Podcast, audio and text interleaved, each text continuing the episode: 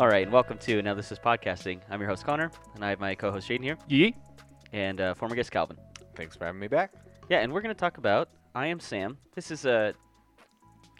I, I, I like that we get to talk about this one because this is something we I think kind of mention throughout a lot of our episodes. Is that uh you know if there are fan comments and if you want something for us to review, like we'll do it. And so this was actually uh this was left as a comment on one of our videos, and we're gonna review it now. Shout out Steve. Yeah, shout out Steve. Steve. So uh, so yeah, so I uh give a little just like kind of overview of the movie. It's about uh Sean Penn plays a father with like a mental disability, and it's about ba- basically him raising his daughter, who's played by Dakota Fanning. Um, the Shocker. woman, the woman that uh he has the child with, abandons them, kind of moves on. She doesn't she doesn't want to be with him. She I think mentions in the story she's like it was just a place to sleep and. It, It's it, fucking awkward. yeah, it is. It, it really. I mean, and that's the thing is like this is a really. It's a pretty tragic story. But so he continues raising his daughter. He works at like uh, like Starbucks, and so he's. I mean, he's just kind of getting by. But it's like the story kind of really takes off, where they've kind of reached this threshold where Sean Penn's character kind of has like the intellect of a seven-year-old, and Dakota Fanning's character is gonna like turn eight, or is turning seven. So they've She just turned she seven. just turned seven in the movie, yeah. And so it's like you've kind of reach this point where it's like, okay, uh, it's like she's gonna be intellectually like superior to him. So it's like who's gonna be taking care of who at this point? And i you can see like in the story, it's just kind of him moving or falling behind Dakota Fanning's character, and then like courts get involved, and so that's kind of like the base of the story. And it's like you know how does this sort of how does this family like kind of deal with it? How does Sean Penn deal with it? What happens to Dakota Fanning? And and it's all like kind of like other other factors that play a role, like the courts and lawyers and all that stuff. So that's kind of like your basic, I don't know, kind of rundown of the movie. I want to talk also. This is directed by uh, Jessie Nelson. I was looking up stuff. He he mostly just did like TV before this. Uh, he didn't. Mm. This was uh, from what I saw. This was like his first real big movie. Uh, it had a budget of 22 million, and it made 97.8 million in the box office, which is It's not bad. it's surprising to me because like I'm not gonna. I mean, I'll, I'll just be honest. Like right off the bat, this is not like a, a top tier movie to me, and you know, and I love the suggestion, and like we'll watch it for sure. Uh, but this is.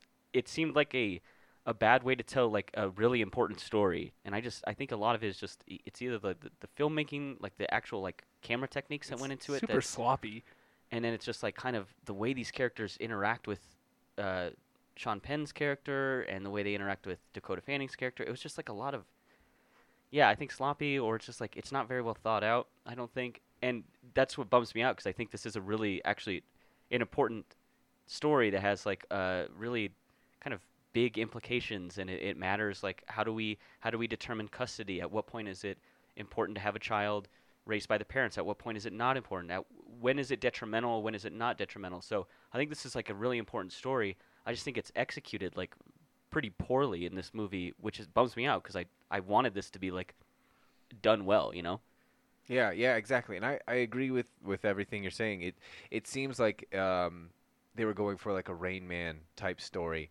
You know, um, the one with Dustin Hoffman. oh i was like isn't sean That's why I penn in got that too confused. okay That's yeah. why I got them confused. 'cause, I- like I remember, like I was like, Right. it's Dustin Hoffman, and then they mentioned Dustin Hoffman in the movie. I was like, wait, what the fuck? yeah I, And Calvin's like, it's Sean Penn, dude. Yeah, yeah. that actually kind of confused me yeah for a second too i was like wait isn't sean penn in that too but no it is you're, you're right it is it isn't it isn't sean penn But yeah, I think that was the the point. I, I read uh, things that Sean Penn like wanted wanted this film to be uh, Oscar bait. He wanted um, this to be the film that really put him into the next class of uh, of um, Actors. yeah higher the- echelon, that you know? higher echelon method actor where he was respected across all genres um, just for his incredible dedication to his work. I mean, that's what's what I feel is so strange about this film is that you have a lot of elements that when you say he worked in TV, it makes so much it makes so much more sense because it has the tone of uh, of a television show. It has a lot of uh, camera work similar to a television Right. show, lighting similar to a television show,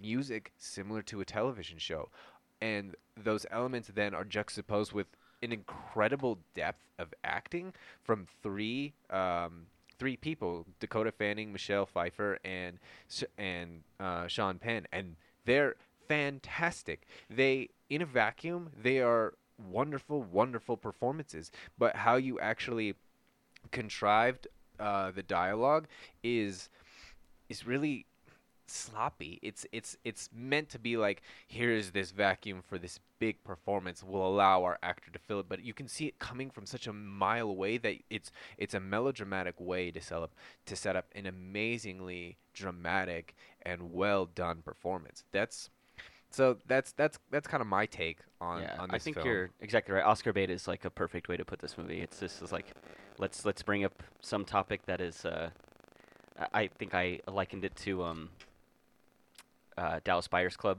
where like that's a that's a, a really charged topic. You know, like AIDS epidemic and yeah, it and, gives you uh, this yeah. landscape to uh, explore deep um, and unt- stories that aren't talked about. I think that's what's Yeah, great about right. films and kind of what's uh, ironic about Oscar bait is like, well, let's look for um, stories that people don't know about that are deeply emotionally charged, and then we can create a story that everyone wants to see out of it. It's it's it's almost exploitative in a way because it's become a oh for sure. Yeah, be- Yeah. only because it's become a thing. Like if it were like if it were just like we want to tell stories about um you know these these people groups or uh, demographics that you don't really know about people with AIDS, people um who uh, have ge- different gender expression, Yeah. all of those things. and things. this it's one's like, like, yeah. all about mental disability and stuff. yeah, Yeah, and, and is, it's. I think it's an important story. It's something that I'm sure that it needs mo- we need more of, but it that's not the purpose. I do think that about this movie a lot. It I think the way it paints these disabilities is I think exploitative is a good way to put it. I, I don't I don't love the portrayals of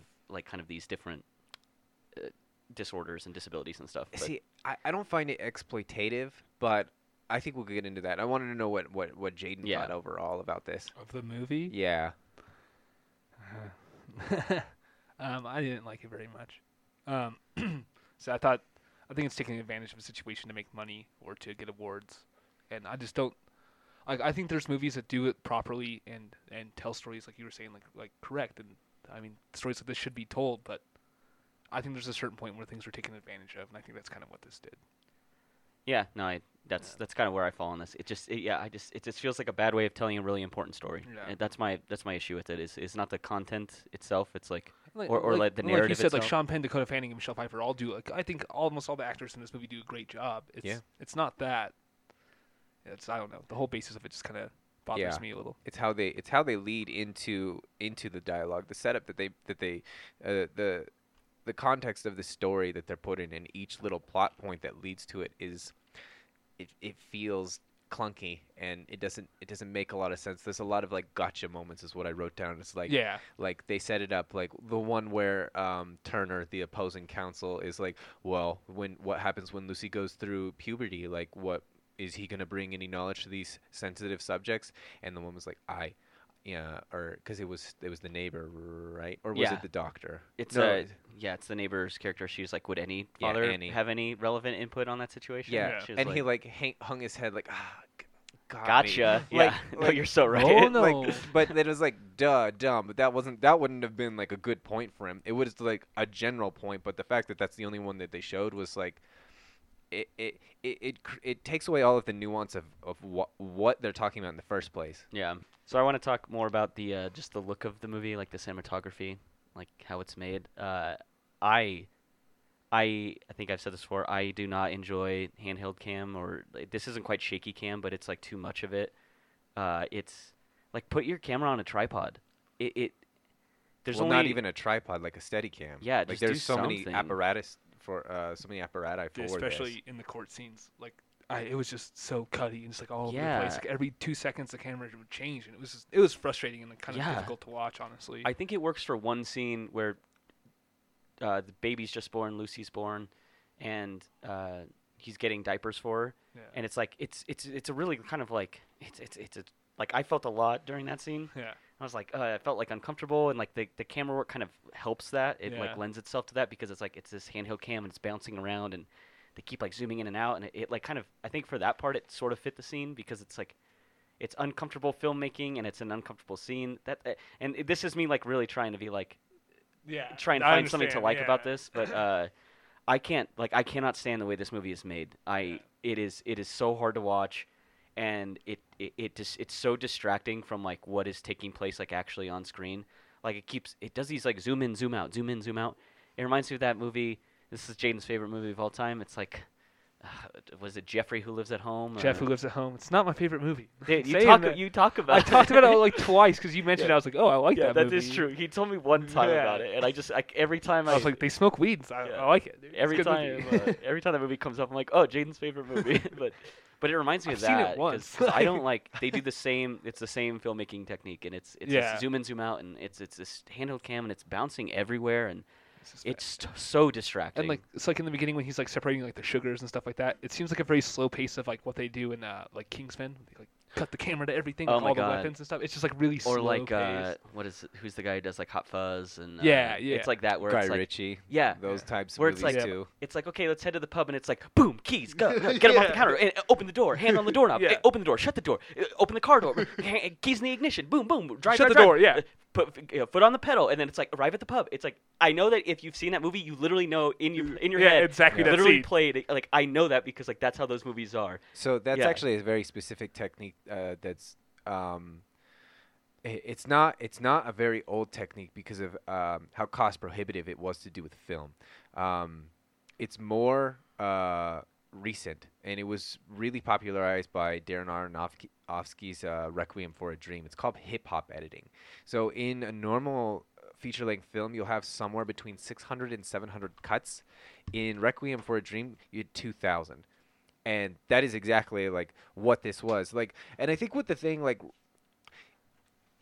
you when you actually watch a lot of films there's not a lot of zooms uh, Yeah. just in general and so when you when you do zooms like that and like the handheld thing it comes off as as a family, you know, it's it's the family camera. It's an amateur working a camera for the first time, like ooh, zoom in, zoom out, zoom in, Mhm. zoom out. Uh, it's it's it's like a novelty, and it plays exactly like that. That's why, and it still isn't a very, it isn't a technique that um, most directors use at all. The only types of zooms that you're really ever gonna get are um, dolly zooms, and those are the ones where the camera is moving forward at the same time that the the, the zoom lens is zooming out. So you get that weird change of depth of perspective like Right. as you it's very unsettling. You don't really get a lot of zooms in the first place because it's just we set up we set up the frame with very specific intent. It's really hard to keep that when you do zoom you know dollies and tracking shots all of those things are a lot easier especially especially for lighting because when you change the zoom you're actually changing the depth of field you're changing the lighting as well Right. it's something really really difficult to control so film generally isn't made that way That's why I agree with Jaden when he said that this movie looks sloppy, and it, that's a really good way to describe it. Is it looks like kind of like, oh, dad holding the camera, you know, filming the family at you know the family reunion or something. It feels like that, and it Yeah. feels like someone messing around with the camera and all I the think time. and I think that's the point actually because th- this especially in like the first quarter where he keeps where he's playing around with uh, Lucy, you know, in the park. yeah, You know, like it, it's it, it almost feels like that. The whole the whole first quarter of the film basically feels like a '90s music video. yeah, yeah. You're not wrong, dude. Uh, you're so right. Um, it's And and like because there's a couple more reasons on top of that. Did you notice What how do many? you think of when you think of '90s music videos? I think of post uh, production slow mo. I just think of like Okay, Biggie Smalls. thank like you for Tupac. saying It's that. like very different. I'm like, I, there's no like the strippers in this. Like, I, I I wrote that down like uh, the y- they get into like a Lucy What what is Sean uh, Sam the name of the name of the movie sorry sorry Sam uh, Sam and Lucy they get in like a, a pillow fight at one point and it's all like this weird slow mo like you said like post production slow motion I'm like what I wanna- I wanna say- happening here I want to say in the first, in the first, and why I say specifically in the first quarter of the film is that's the only time that they do the slow mo. It's the only time they do those freeze frames too. right Almost always after those um, those uh, post production slow mos, um, they end on a freeze frame. But yeah, it's Yeah. just like it's it- so odd and it's so jarring Yeah. I think it's weird. Yeah, It's and the reason it doesn't work is because it you can tell that it's post production because there are programs that will sl- make slow mo for you in Yeah. a video editor, but you can't add frames that aren't there. So That's what all I'm it saying, does yeah. is it tracks pixel to pixel where they move in a computer program and just adds the blur lines. Right, So it's- right. It's, ah, it's so. it was It's like- very it was very evident to me that this was this was Yeah. something this was something that was done like you said like post production like this was not i think when it was originally filmed it was not the intent because otherwise they would have just filmed it with like a, a higher frame rate that way they could actually slow it down um, it was very clear that this was like a i don't know maybe it's a studio thing maybe it's a executive producer thing, but it, I don't think it was the vision of the director to be like, we'll do this in slow mo, but we'll just do it in the worst way possible. Like I don't think that that was the intent. I wouldn't be surprised. Like it almost feels like you know, like a Ken Burns documentary when it's talking about like you're talking about like uh, dramatizing like documentary footage Right. or like photos. Like that's that's kind of the quality that this is. It's I'm, I, I like that you bring up it's like a '90s music video. It, I actually, I the, one of the reasons I kind of I really like this recommendation to watch it is it, it did take me back because I, I don't know that I've seen a we were, we were kind of talking about like '90s nostalgia like uh, before we started recording, and it's like this dude, this movie really kind of took me back to kind of like the whole '90s look. Because I mean I know this comes out like uh, like 2001, 2001, yeah, but it's clearly a part of you know it's you're coming off the tail end of the '90s. It's the same difference. yeah. It feels Uh, the same Yeah, thing. Very very early 2000s. Was There's a strange Starbucks on every corner. Yeah, it was. Yeah, I, I did like watching this because it made me feel like, oh man, because I was I was a kid in the '90s. And Yeah, it I mean, it made me that- feel like I was watching like, oh, I was like, Yeah. this is what I grew up with. So I, I do like this for that reason. It I got a little, I got a little nostalgia, you know, going on during this movie. It just I would I just wish it delivered that nostalgia in a better way. Yeah, and the other reason I call it a '90s uh, pop music video is because the the music, the soundtrack, espe- in the first quarter, especially again, it feels oppressive. so do I we want to do we want to move on? So we're moving on from the look. I think. Do we want to talk about the score of this? Yeah, I, I like I have this whole section of style. Like all of this lends to the same. to yeah, the you're same right. Point. Oh, it is. It, I think it's tough to like listen to this movie. I think the score is I terrible. mean, how many how many films are just gonna overuse the Beatles in like their in their projects? I just don't get it, and I, It's I not- don't like it, and I, it's so frustrating that it happens all the time, and it's annoying. Yeah, and it's not even the Beatles. It's just all covers. They're like not good, and like I don't like any of it. yeah, they couldn't. the- And then they couldn't meant like the way originals. all like, "Oh, people think Lucy in the Sky Diamond is, is like named after a drug. It is. It literally stands for LSD. That's what it's named after. Yeah. You named your daughter after. Uh, the Yeah, other thing I a think about a is if you listen to our up review. Yeah. the the up review, the music I found for it, like I literally just searched for like happy music, Yeah. and it's like it's that same thing. Like that's what goes on throughout this whole movie. It's just like it's sort of like this sort of. Uh, it gets you to feel a certain way because we're just gonna bash you over the head with like, oh, it's fun little guitar music with like a little, and then there's like this like uh like flute music, this little pipe. It's like doo doo doo doo doo doo doo doo doo doo doo. Yeah, and it's like how, how did it go again? you can listen to listen to the listen to the, the recording after he releases and we can hear it again. Uh, but it's like everything about the soundtrack to this is it, it, it first of all it feels like it never really fits. It's always just kind of happy tones to kind of make you feel like hey remember this is like supposed to be kind of a joyful movie yeah. is, Sad, is that's though. what that's what I'm saying is like the tone of this movie. We'll get into it more. That's my problem. Is like it's like they have this serious subject matter and they're trying to tell like a real story, but the tone of this movie doesn't fit it at all. Yeah, not at the and part of that part of that is the score. Like the score does not fit the tone of this Yeah, at all. yeah, and it's very like it undercuts the drama, and then it also Absolutely. ham-fisted throws like um like you gotta hide your love away or like the one when he j- jumps on the subway train the the song that plays right there is oh yeah like literally like lucy in the sky with diamonds Right. like picks up like big right there and it's Sounds just like beautiful. oh thank you I, I can't wait to listen to that later and cringe but uh but yeah it's like his wife you know his girlfriend just left him with uh, an infant and we're on an acid trip journey now boys let's Yeah, it's so like that's odd. that's how it felt and it was like wow this is like this is serious and sad and like it's almost like a bit but it's okay because um because he's has autistic tendencies this isn't as serious for him as everybody else he's on a, a fun journey now loving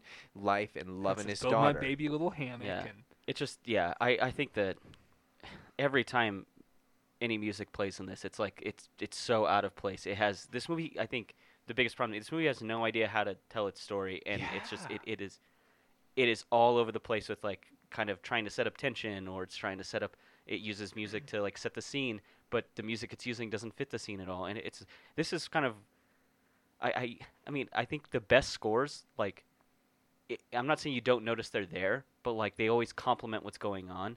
And I think when you have a bad score, it's really easy to see because it's like it's distracting from what's going on, and that's how I would describe this score. is It's very distracting from every scene because it doesn't seem to fit or make sense with any of it. Yeah, and so the reason that all of these Beatles songs are actually in here is because they, th- when they were doing a lot of their research and they were um, meeting with, um, uh, I think they went to like a specific home. That's actually where they met Brad and Joe, the actors that play versions of themselves. And I ca- I wrote them down as the posse the whole time, like his little his his friend group. You know, about the Um, dude with the mustache, real quick, about his friend group that's in the beginning of the movie. Oh, yeah, and then I- just never see him again. Yeah, I don't know if anybody saw that. Like the first video night, like th- there's one dude at the right at the end of that scene. He says something about Lucy being smart, and then like I watched when I watched it a second time, I was like, "Whoa, wait a minute! Like you're not in the rest of this movie. Why are you here?"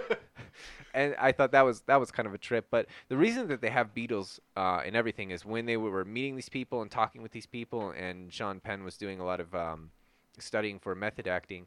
He they encountered a lot of them that th- they knew all about the Beatles. They loved the Beatles. They loved Beatles lore, and they knew all about the Beatles.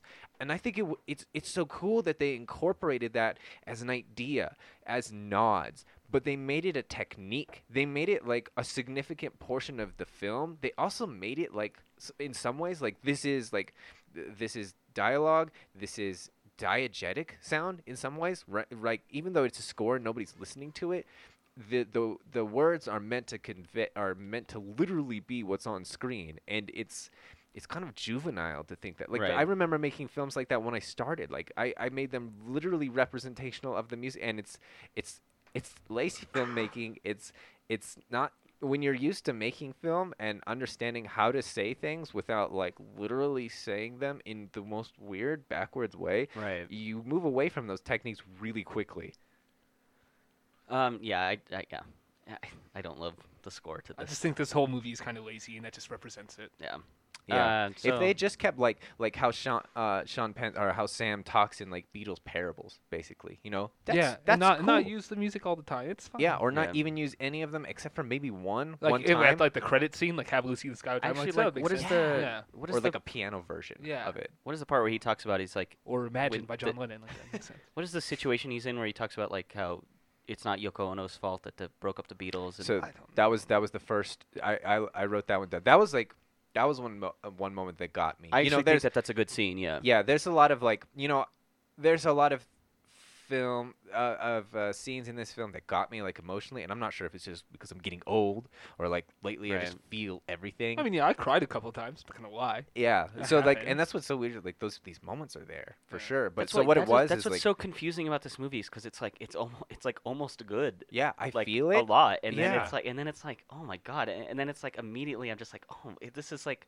it's terrible to look at, it's terrible to listen to, but then it's like, yeah, they have these great scenes, and I'm like, like I, I want to talk more about the diaper scene later because that's the Yeah. one that like really got me. But what? It, sorry, So- can you explain what happening? in Yeah. So scene? so what's happening there is um, it's when uh he's meeting with the principal and the teacher, and it's the first time we see the the really obvious photo that um or drawing that Lucy's done where she's much bigger than Sam in her picture of her family, yeah, and they're talking about um you know I can't remember exactly how it came up, but it was like have we um have you talked to um I don't really remember now, but it, it was basically like um f- uh foster family like that was Right, the right, first right. that was the first time where this started coming up like maybe Sam you're not you're not equipped to raise her and he was like he couldn't he- I like the parable um the the Beatles parables as a way of creating a character because it's like how do how this this person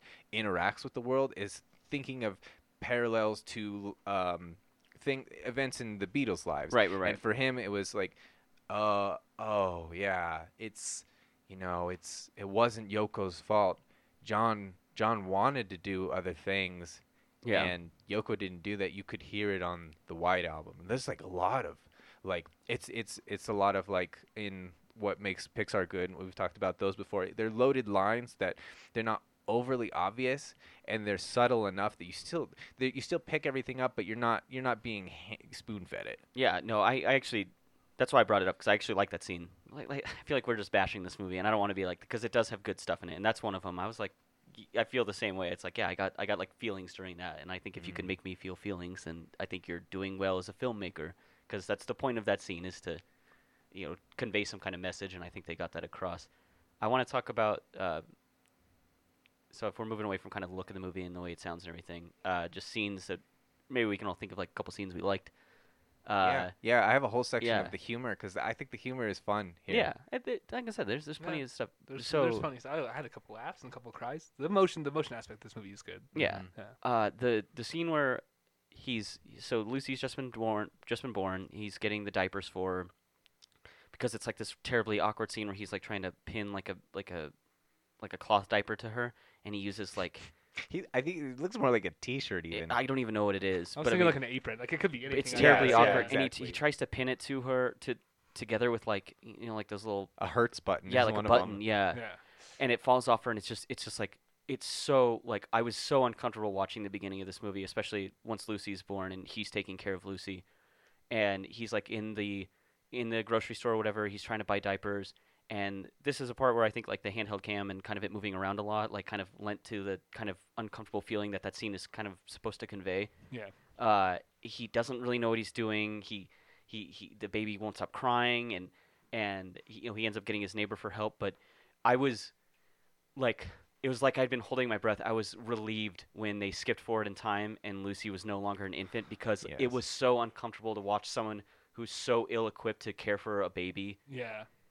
Continue to do it and I was like if this is the whole movie like this is like I mean it, like I felt it like in my chest I was like this is so uncomfortable It like, is bad. which I think the reason I felt uncomfortable is because like Calvin said like all the performances are good like I, I was convinced that Sean Penn like was actually portraying someone who had a mental disability and like Yeah. and it, it made me so uncomfortable to watch. So like I said, like I think that yeah, that there's plenty of knocks against this movie. The performance, especially in that scene, like really made me feel like gross watching. it. I was like, oh Yeah. please, please let this be over. Yeah. Which to me is like kind of the point.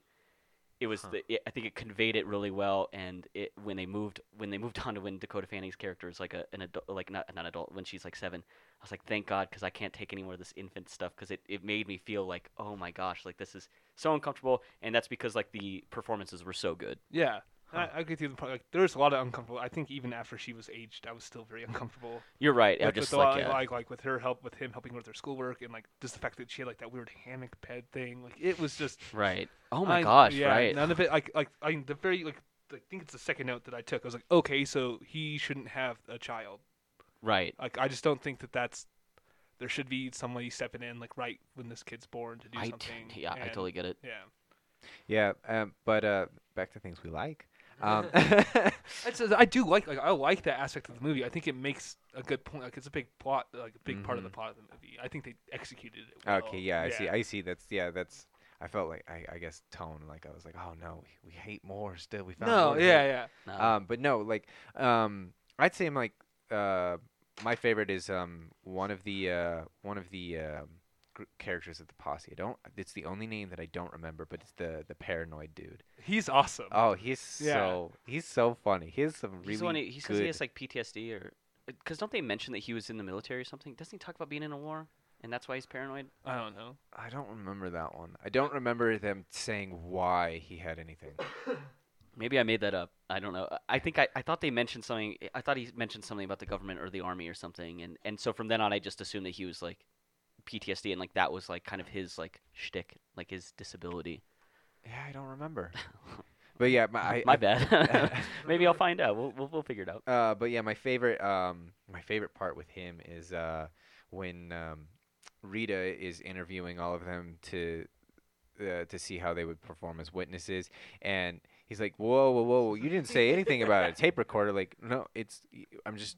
He- She, he's like, who's gonna be, who's listening? Uh, well, me. Yeah, Like, like, that. we didn't say love that. anything about a tape recorder, and she's like, well, I mean, sometimes it's it's necessarily. Well, now I need to talk to my lawyer. Yeah, no, that that's maybe the most comical part of the movie. I Yeah. I love that scene too. Yeah, and it's the perfect um, where you cut on humor uh, lines is really important to to drive home the the um, the effect of it. And that one, that's that was one edit that I was like, oh, nice. Yes, nice, that worked perfectly. That was Yeah, that's a right that's a really good scene. Uh, and like what she's talking to the one guy who like remembers every movie and the date it came out. And she Yeah. like she like it's almost like the the lawyer uh, uh, Michelle Pfeiffer's character Rita. She's like so over interviewing these these guys because like they they never give her the information she actually wants and Yeah, she's like kind of like oh my god let me just get through this which is kind of how she is the first time she meets Sam when he's seeking counsel it's kind of the same way because she's like more concerned with uh, the next appointment she has or a phone call that's coming in and she's she pretty much brushes him off like right away Oh my god, and like how she's interviewing those awful parents who neither one of them want custody or whatever. oh my god that's Dude, that's, what I'm that's- saying that- that's Yeah. it's like it's so weird to me it's like that's what I'm saying I think this movie it tries to it tries to tell a story, and I, I think it's I think Calvin Calvin had mis- mentioned like it's like kind of ham-fisted, Yeah. uh, where it's like it's clearly that Sam wants to have custody of his daughter, and he'll do anything it takes, even though he's like overcoming this disability. And then in the very next room is is a couple that like don't even want their kid. It's like okay, like I get the message, like don't. That's you know. actually, and that's actually uh, the theme throughout the whole film. Um, you know, the the one dad, um, uh, Connor's dad, is like, you know this stuff, Connor. Right, yeah. And he talks about like, I think he could make that that child feel better, and neither of you wants wants custody. That couple, which was kind of that was, Yeah. like, goofy. I think that's felt the. like. Um, It's like a little over the top. I think trying to point out how good he is at being a dad. Like 'cause yeah, he, he has no faults. Yeah. is basically what the film says. and, but then and like then they surround him by characters who are bad at it to Yeah. kind of really drive home the fact that like he's good, and then the fact that now his daughter's being taken away from him. It's like it's kind of like this this, this built-in like kind of loop of, uh, you know, let's like of sympathy for him. And so how could this how could this bad thing be happening to him? Because we've clearly seen throughout the whole movie how good he is and how bad other parents are to kind of reinforce that that that sense of like, uh, uh, you know, how great a dad he is. Yeah, yeah, and what's and so same thing with Rita and Willie, but then you get the foster family, and they're really nice. They're really loving and caring, but the film vilifies them because they're, um, you know, they're bad. They're trying to take Lucy away, despite the fact that they're giving her all of these wonderful things. They're the only people in the in the film that you can be like, oh yeah, they would they would be a, they're a nice couple. They Yeah. would they would raise a decent person because they are decent people. That's But- Laura Dern, right? That's, yeah, uh, Laura Dern and whoever the hell she's married to. That She- guy's on screen for 30 seconds. Yeah, he's like, give us yeah, uh, easy, easy there, Sam, something Yeah. like that. It's it's Yeah. it's it's completely pointless. So yeah, on, he on your point, in the film. on your point there, she delivers this line when he brings her back after Dakota Fanning runs away to his apartment because he'd moved in close to them, and she's like, "Give me my daughter," and like she sounded so rude, but it was like so unnatural, and like it didn't Yeah. feel like it belonged there at all. I'm like, she doesn't seem like the kind of person who would act like that. Like, yeah, well, and she says, "Give me, give me my daughter," and then uh, give me Lucy. Like, Yeah. like it was like, oh, I've I've misspoken because she's not. but yeah, it felt so unnatural to me. It's Yeah, just- well, almost all of Laura Dern's stuff feels really, really unnatural. Like, yeah, and like not even like her acting can save it because it's it's so over the top. There's that one like where he shows up with the with the dogs, and she's like, "Sam, you're early," and he- she's going off on him, and she's she's like, uh, "You know what? What are you doing here? Like you you left, and you, know you're like that's why we have scheduled vi- visits because you're trying to come back now, and Yeah. you know you you were absent." And uh, she's like, "I will, you know, I will do everything in my power to keep." uh, that little girl from getting hurt again. And it's just like the way they framed that. They have her face on the left hand side, and like the the house is in the background, and they keep like zooming in and out. And I was like, man, this is like. Give her a mic, and uh, Right. and she starts growling. You got a pretty good black metal music video going. like- I uh, you guys talk about how you think it's unnatural. I, I the scene at the it's towards the end where Laura Dern and uh, Sam are talking, and he has Lucy, and he's basically he's like asking, he's like, "Will you help me? Like, can I can I keep her? Will you help me?" Like that's the scene that I think is it works. Like I thought that I thought that Yeah, I- she I think she's good in it. Uh, Sean Penn's good in it, and I- I think that that that's a really that's another one of the that's what I'm saying. This this movie it, it like it has a couple like good heartfelt scenes that are emotionally charged So- and they really work, and I think that's one of them. But then it has it has all this other stuff in Yeah. the way of it. Like yeah, it's like that scene feels like supernatural and like like like pleasing to me because that seems like who Laura Dern's character is. Someone who's gonna. you take- said supernatural. Yeah. I think you meant it meant Yeah, like it was very super- natural. It was very, very, natural. Okay, you said not- supernatural. not I was like- like mystical or something. No. sorry, that was just. It was, Yeah. I know what you meant. The way you said it was really funny though. But like and like so that's that's what I'm saying. It's like that part right there feels right to me, and like her being villainized the rest of the movie just doesn't seem correct. I'm like she's literally just trying to help out this kid, and this Yeah. movie's trying to make her the bad guy. And it makes Yeah. no sense. and we're supposed to care about Rita, who is the scum for most of the film. Like she's literally like A very the- bad mom. Yeah, the, the- and the very stereotypical lawyer type. I'm only looking out for myself. Yeah, she's and uh, like got dope house though. she's. Oh, aw- I so think dope. I'm not saying Michelle Pfeiffer is bad. That character is terrible. I. I, I, I have a lot of problems, and I want to get into earlier just kind of how they treat these people with mental disabilities. But if we have more fun scenes, we can do that first. I mean, I I really enjoy the scene where she kicks the jelly beans. I thought that was great. That is like that. Yeah. That's one of like the humanizing sweet moments that she has because she tells her son, she's like, "I picked out, I, I got a bag of like the lemon jelly beans you like." just s- picking But it's just the- it's just her herself picking the lemon jelly she beans. just grabs out. a Yeah. handful and puts them in her pocket. She Yeah. does that a couple times. She puts different candy in her pocket. and then at she just, point. just Okay, so, slamming so, marshmallows. so that's what I wanted to talk about. One of the other things I really like, and again, this goes uh, along with how they made Sam um, as a as a character. They made him speak in um, uh, Beatles parables.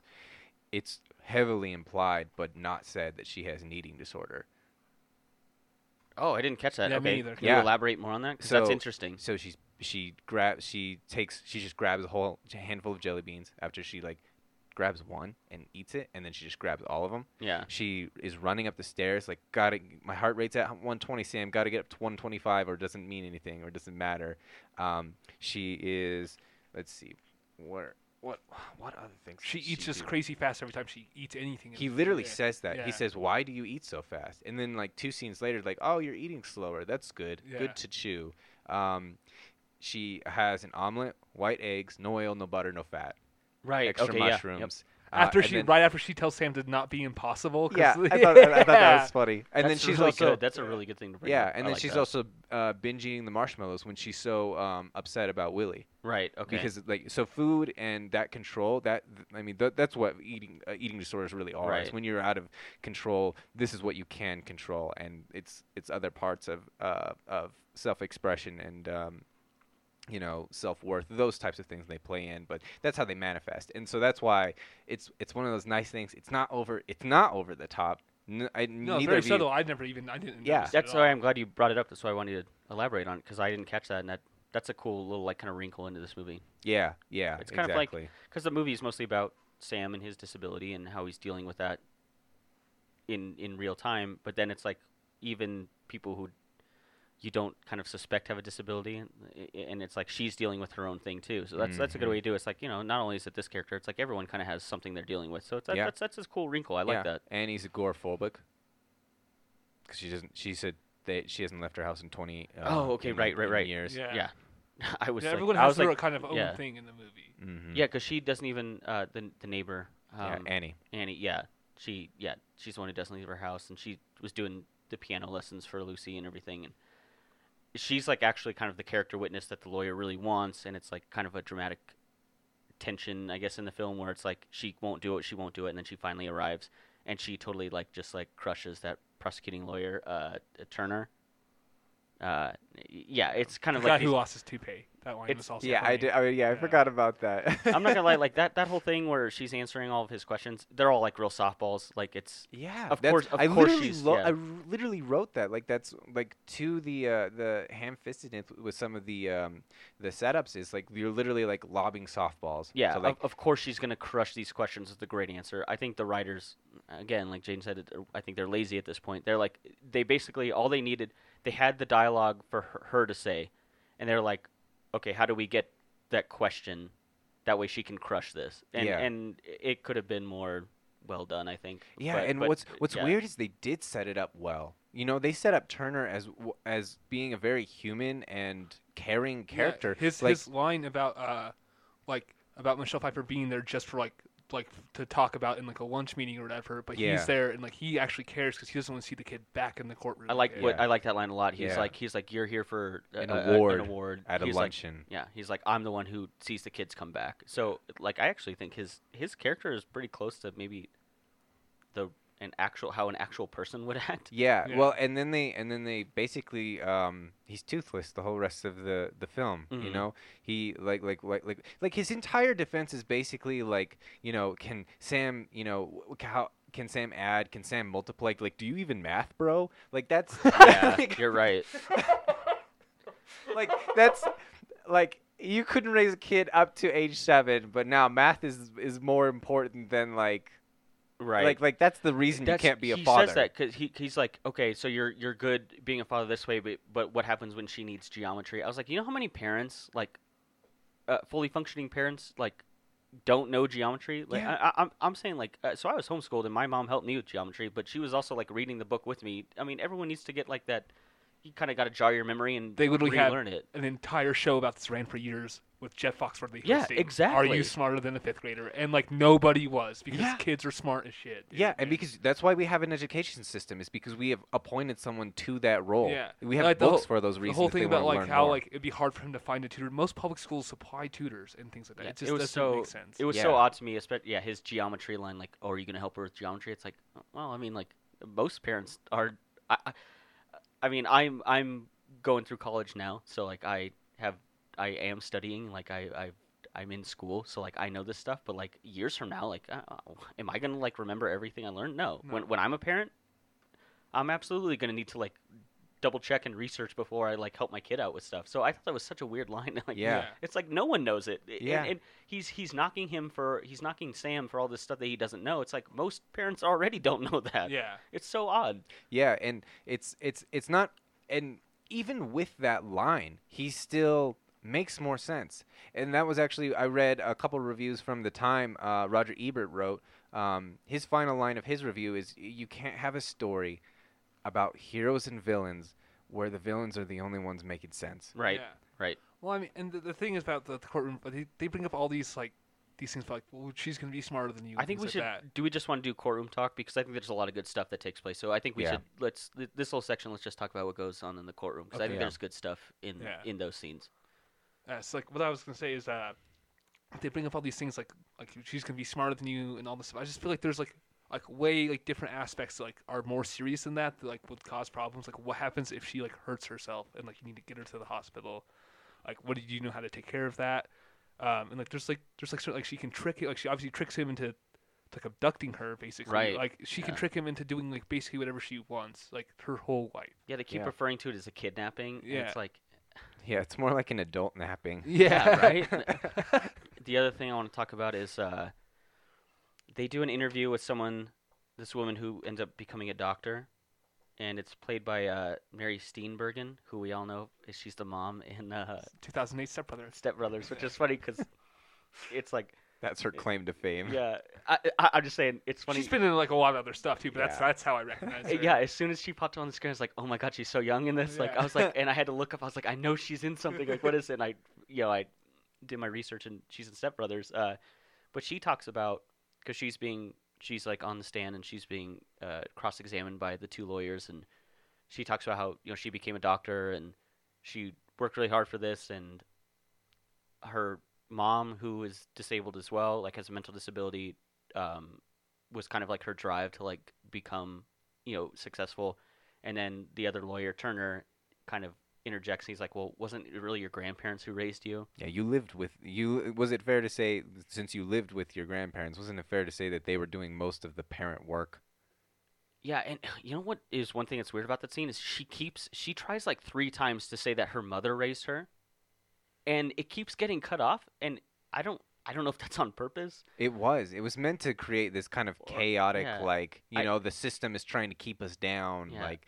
But we we'll get out. We'll we'll because the, the that scene ends when um she, he calls uh, Rita to the bench and reprimands her for for talking over and making um dumb points and irrelevant points because he, he she called out um Turner's um mother-in-law living with them right and and she uh you know gets called to the bench by by the judge to be reprimanded for for Yeah. anything that's immaterial to the case and um I don't actually remember her name but um in the in the show but the one who's being uh Mary Steenburgen's Yeah, Mary character. I don't actually know her name. Yeah. either. Uh, And she's it's, like, she's let- kind of a quick character that's in and Yeah. out, so I don't actually remember either. yeah but she's like finally let the record show my mother Yeah, she keeps saying that. and well and then right then um it cuts to uh Rita um with her arms crossed like girl power power Right. pose type thing like yeah see we we got it we stuck it to him I almost we thought made it was the better point I almost thought it was like bad editing because I thought that maybe they had filmed the scene where she says "let the record show" and she finishes the line,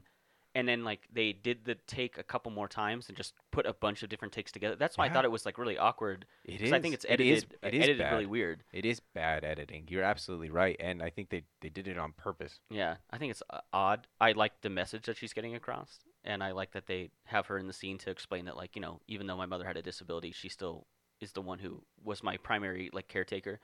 I just think it's edited uh, really awkwardly. Yeah, but it's also like the the fifth time that they've said this exact sentiment. Like all you need is love. All you you don't need to be a competent Love is parent. all you need. Yeah, all you need to do is be present, you know, and how we contrast that with uh with Rita, like you know, being a great provider, um, but not being present. You know, like you, you need both. Like it's it can't it can't be one or the other. yeah. But to say that you know love is the only thing, um, is is kind of childish, which is It Yeah. is. There's another scene. Um, they're questioning. I think it's it's one of the counselors who was played a role in like having Lucy removed from like Sam's custody. the this. I think she was actually either a psychiatrist or a psychologist specifically for Sam. Yeah, because she sits in on like some of the the uh, visitation stuff, so she's involved in this Mhm. case. And th- dude, it's so awkward. Uh, again, it's like uh, Rita is cross-examining her, and she brings up like uh, kind of like her home life and very personal things that's going on. Like Yeah. gets her to cry, and Oh, Sam yeah. even mentions it. He's like, "You shouldn't have made her cry," and the lawyer's like, "No, that's good for us." But it's like it's it's like uh, really i think it's a really awkward scene and it's kind of uh, it doesn't like fit again this movie is tonally doesn't know what it is it doesn't fit the tone of the movie it's a very weird scene that i think that did shouldn't not be in it age like, well, and yeah. it did not age well. I think that was like I I laughed the first time she she said it because like have you ever made mistakes, mistakes that are huge, mistakes that made you feel like Oh, you're I was talking about like your son OD'd. yeah yeah. Well, she didn't. She hadn't said it yet. Like she, Oh. it's it's before that she says the OD. Have you ever made mistakes that make you feel like you're retarded? And I laughed because I was like, that's you can't say that. Like It's- I can't even imagine someone back then in in the 2000s saying that as like a respectable point to make that wouldn't be insinuated as being um badgering the witness or attacking them that's like what i thought those yeah. things it wouldn't have flown back then even whether or not that that term was more accepted in in uh common language that they use that word really cavalier in this movie which Yeah. is shocking which is why i think it's sort of uh, i talked earlier about how i think it's kind of exploitative and it kind of they use like this disability as a way to kind of sell the film because they're really like they're not very sensitive to like the actual disability. They're not very sensitive to the people around it and they, they throw this terminology around that like i get i get that this movie came out 20 years ago and you could say things like that and it was more widely accepted but it's still it's like if you're trying to tell a story that's sort of supposed to make you sympathize with like these these disabilities and make you kind of uh, feel for these characters they use terms that e- even back then you shouldn't have been saying. Like i they're like yeah they, they say retard very cavalier and like there's a scene where rita says it like to sam's face like they're going up the stairs yeah, and they're gonna like do the, all the interviews with his friends and stuff, like character witnesses, and like she says that like to his face, and I, Yeah. it's like, I think it, it did not age well. Is a very good way to describe the dialogue in this movie, especially s- uh, surrounding like mental disabilities. Uh, I was like, I was kind of shocked by how willy nil they were with like what they said. I, I was I was very surprised. Yeah, but then like yeah, then the, to the point that she brings up the the woman's OD as relevant. It's not. It's not relevant at all. Just because you can have those. Okay, so so my. I don't know if I want to say this now or get or get to the end, but like, the the message of this film is makes this false equivalence between people with disabilities and people who make mistakes. People who are well equipped for parenting but still make mistakes but single mistakes don't make them good or bad parents they just make them human. And the movie is trying to play on the fact that we can all sympathize with making mistakes to argue that sam is a competent enough father. Right. like i that that's that's the problem i have is like oh yeah like why don't you know you can always think of a time that you've made a mistake and you know that's why he should have full custody of a child that he's not equipped to have like that Right. it doesn't it doesn't work and the, the moment like you, you can feel that and the moment you think about it a little bit too long it's like what what are they even how are they coming to this conclusion like how did they come to this rationally before they wrote the film Yeah. Do we want to talk about I guess problems we have? I think we had we Think have, we have good insights. I want to because I because I my biggest problem with this movie I want to talk about is it, this seems like no one on the earth knows what a mental disability is. Like no one knows about it, and so the fact that he's acting this way is like so foreign to them, and, and, and they're like, of course he should just everything he's doing is because he's bad. Everything Sam is doing is because he's ill-equipped to be a parent, and not because of his mental disability. So, I want to talk about like the there's a scene where he gets kind of picked up by a prostitute, and which is weird because he's the one who's getting picked up on. He, he's not picking one up, and no one like gets that he that, that like it seems like they don't understand that like he was just trying to be friendly to someone, and that turned into him, you know, uh, getting arrested for being involved with a prostitute. And it's like even the police they, they let him go not because he has a mental disability. They're like this is the first like John I've ever met who like kind of really thinks he he doesn't get what's going on, like he doesn't realize it. But they'd never mention like oh like he has a he has a mental disability. That's why this happened. Like no one acknowledges that. And it's it's even like throughout it's just like throughout the whole movie like the way the way his lawyer Rita talks to him. It's like it's almost like she's like doesn't understand that like he's not competent in the way like your average adult is. And I think the whole movie is that way. And it, it this for a movie that I think is trying to tell a story about uh, mental disability, it like kind of every character is like uh, doesn't even realize that it's even a thing. So So that's what I think. Yeah, every every time anyone communicates with him, it's like you like, which how do you not know how to do this? Yeah, exactly. Like when the when the she's like uh, he's talking to the therapist, where he's like, because it's a court case, you understand like the confident like us being, I forget what the word is, but uh, like the doctor patient confidentiality or whatever is Right. waived, and like, dude, like you know, like that he doesn't know what that means, like There's the first judge that he interacts with who like when he loses custody or no when he's yo yeah, is it when he loses I can't remember. The first judge he talks Yeah. to, the female judge, and, Mhm. and, and she's talking to him like he's a regular person. It's like I've interacted with people with mental disabilities. Like I understand that there's a way, and a, a, a way to communicate with them, and it feels like no one in this movie understands that, which is so weird because like that's what this movie is about, and it feels like no one gets it. So it's so weird. And so I have, I feel the same. I understand everything you're saying, but I feel op- the opposite. I think what's nice is that they're not making it about his disability. They're, um, you know, they're they're they're treating him like a human and treating him like a person. And I think that's that's actually a, a, a more noble way of of portraying them. And I think the problem then you see is that you can't treat someone um, like this. Like like it highlights the fact that you cannot treat someone with uh, a mental disability as a human, and then also make the uh, case that they are competent to have a child. I agree with what you're saying. I, I think you can treat a person with a disability like a human, but also understand kind of the limitations that surround that, and you can still you can still have like a positive, good interaction with them without without like j- i- i- that's not. I just think there's a disconnect. I think between all the characters in this film and when they talk to Sam because Sam Sam is treated just like a regular guy.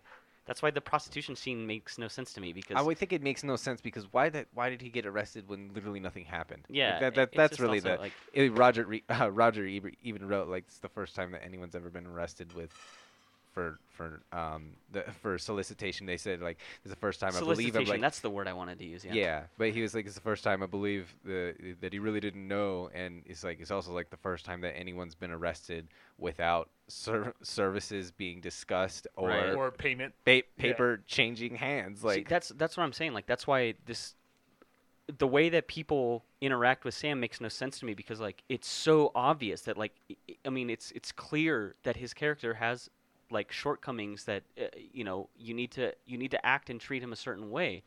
And it's like no one in the actual film realizes that. They all just talk to him and they they like Rita, she like we said like oh could you stop being difficult?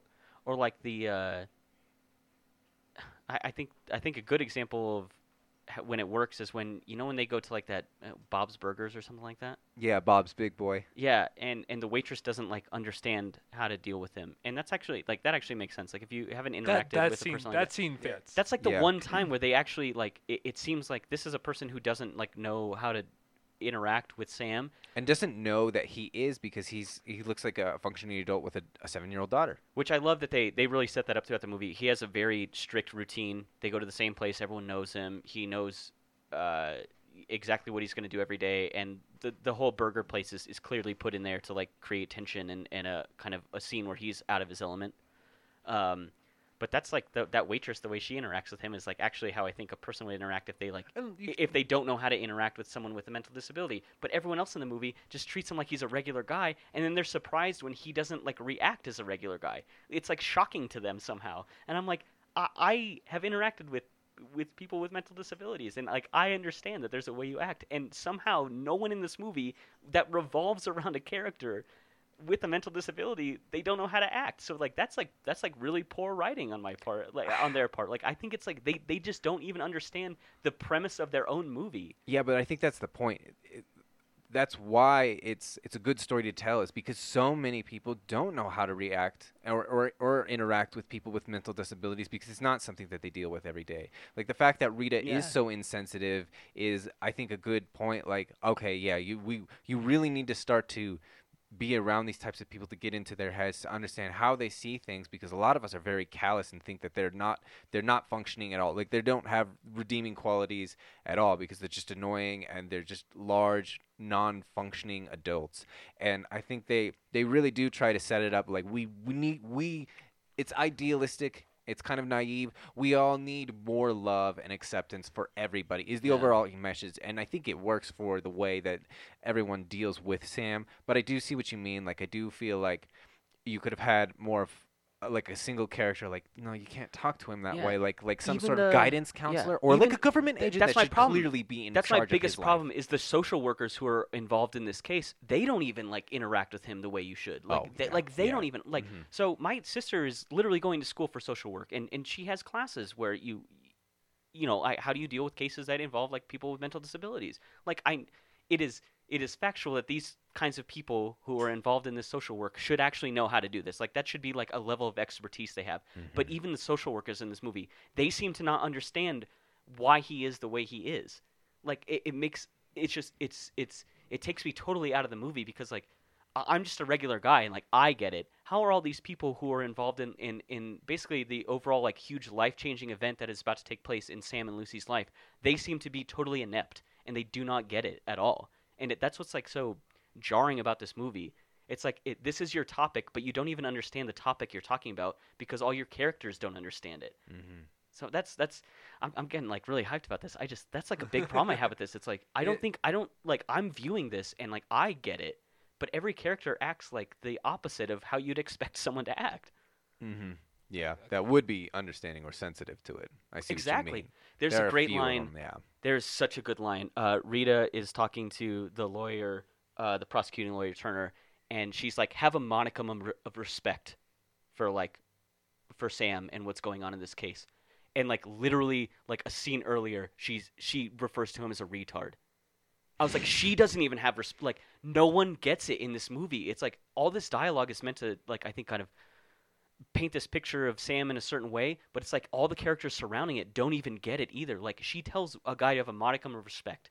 She has no respect herself, and I don't think it's like her fault as a character. I think it's the writing. Yeah. It's well, like I think it's the, purpose. The, movie doesn't even realize what respecting these people even is. yeah, I think it's meant to make her look like an even more smarmy and uh, manipulative lawyer because that's a part of her arc. Is in she's so two faced.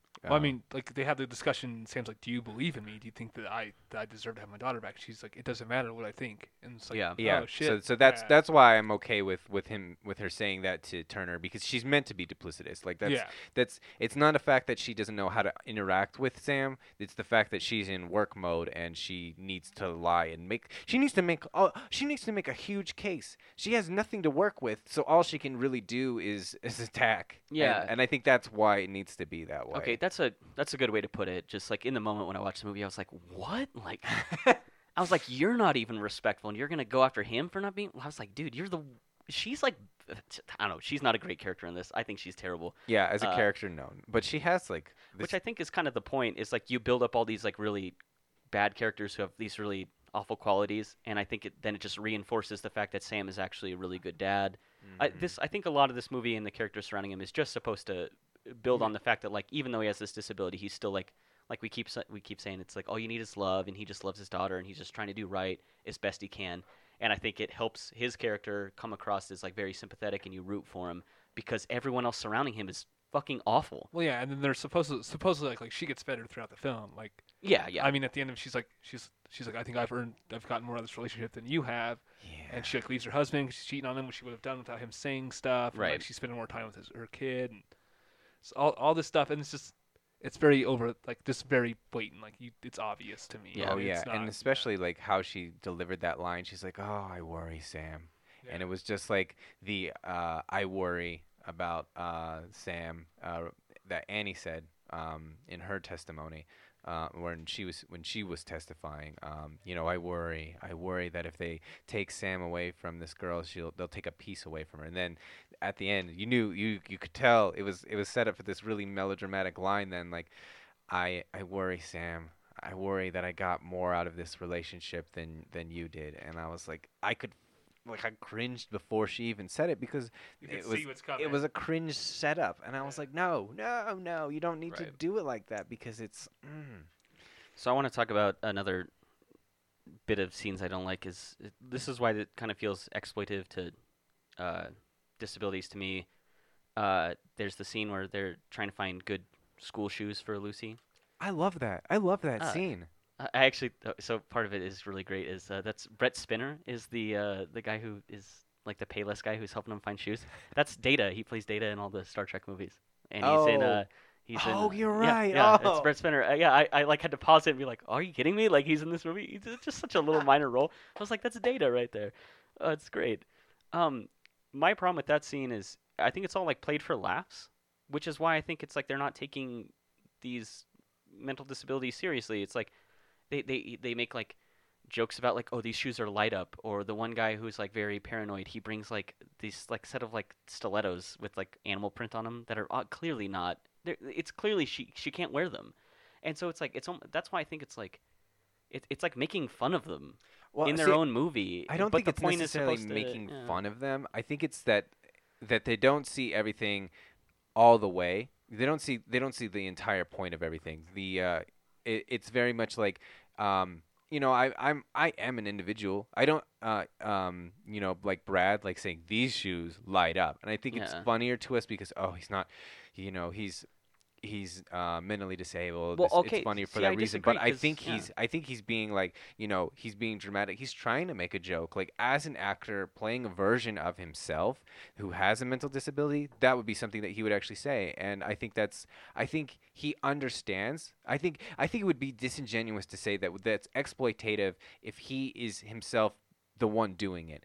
I think he is self, to say that he isn't self-aware enough to understand that that, that is self-exploitative. I think is is reading too much into it for us. If he is willing to do that line, he I think he understands and wants to wants to to humanize and not make like not make it awkward to be like we're look we're real people we we can make jokes and we understand yeah i think the only reason it's funny is because he's he has a mental disability that's I why i think it's with that. exploitative I think if yeah. I did that, I think it'd be funny.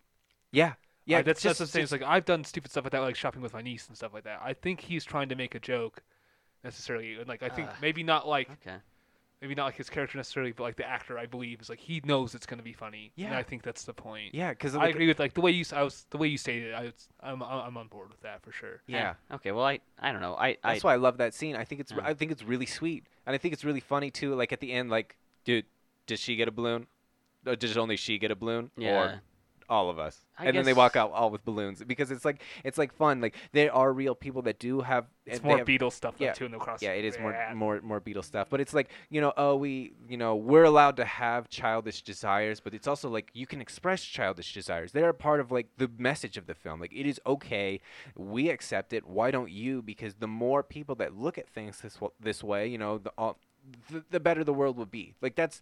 It feels like it's tone deaf because they're they're uh, mentally disabled, but they're also playing on the fact that we allow people with those disabilities to feel those types of things, but because because, we think that they don't understand the real world. But we're trying to say that the real world needs more people like this. I guess eh, I mean I get what you're saying. I just that scene did not play well to me. It, it feels like it's funny because they're disabled, in a way, and not because they're just actually funny, or it's actually funny dialogue or what they're. That's that's my problem with it. Is it feels like it's it, feels like it's played for laughs because of the mental disability and not because the actual dialogue or whatever they're doing is actually funny. And that's why like it, it I had a big disconnect with that. So- but I get what you're saying. Like, don't get me wrong. Like that, that actually makes sense. And, and if you have more background on like the the people who are in these roles who do have a, a mental disability, and if they think it's funny and they want to kind of communicate this message that like, hey, we can also be funny. We can also just interact and have a good time, and Yeah. and, and we can be a part of the world. then I get I get what you're saying. I just think the way that that the way that this movie plays out some of its stuff, especially when the whole gang is together, it feels just like it's always played for laughs. And like the only way you can use a disabled person in a film is to be funny. And that's why that's why the exploitative term I keep using. That's why I bring it up is because it, there's not a dramatic scene with them. It's always like, oh, remember this guy who like kind of doesn't really get it. Like oh, this is him being funny again. That's why like I don't. That's why I don't love how they're used in the film, is I- because it feels like it's always for laughs. Here's a fun thought experiment. So let's take Brad when he hits the shoes together and they light up, right? Imagine John C. Reilly playing himself in that in that role. That'd be funny, right? I would say so. That's that's why I'm on board with you on this. Right? Now Yeah. now take John C. Reilly of Talladega Nights fame. exactly, yeah. Or Step Walk Brothers. I don't know why you like Brothers. This don't know why Walk hard. Yeah, Oh, walk Walk hard. hard, yeah. Or he's also in the new Kong movie too.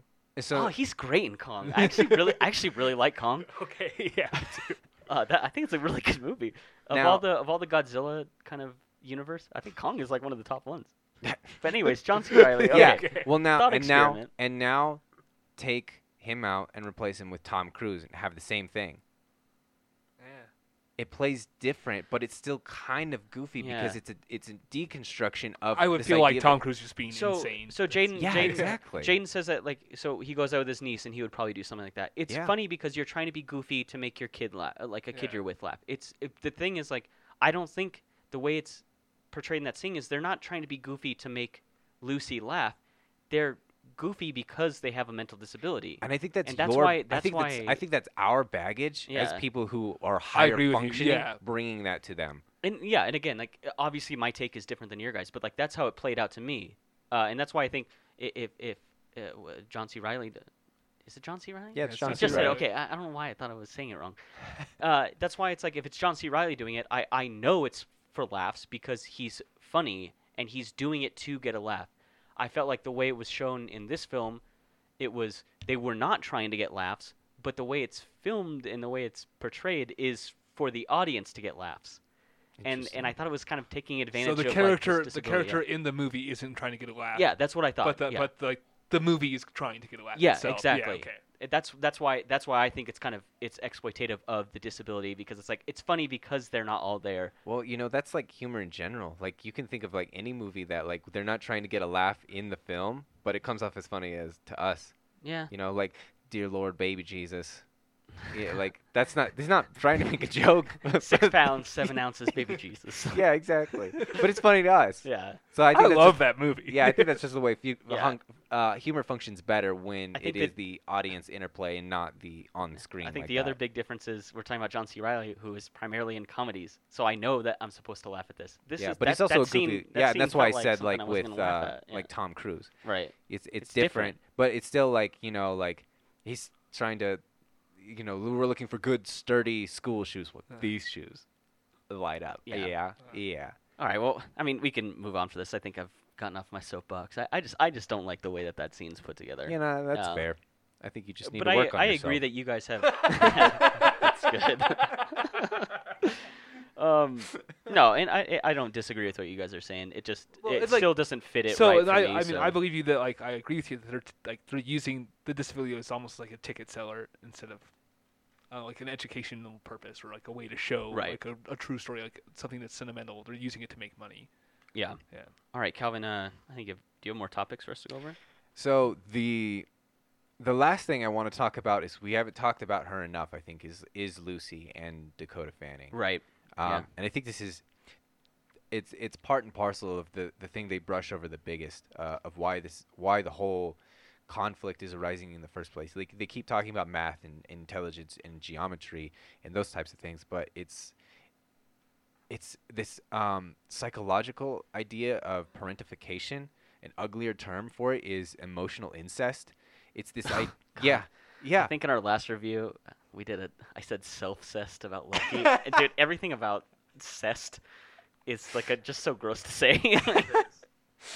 Um, but yeah, so it's it's the idea that a, a child takes on the emotional support. They're they're a partner to their parent, and their growth as a human is stunted because they they have to take on more um, qualities uh, of like an adult that they're not ready for. They haven't grown enough to actually be able to learn any of that, and it it it, it drives a lot of complexes in uh, in people. Um, i- into adulthood, it's a it's a massive, massive problem. But they just keep talking about her like, you know, she's too smart for him. But the That's- thing yeah. is, like, th- there's so many times where like like the like one of the first ones um was you know you're different than other daddies oh oh sorry sorry and she realizes oh he needs to be comforted Yeah. and she puts out her Or hand she and, like, purposely like misreads the words. And Yeah, because like they that. they Yeah. show like a couple scenes earlier that she she's teaching him to Yeah. read it, and now she can't read it. So yeah. immediately when like when the time uh, elapsed or whatever, and like it was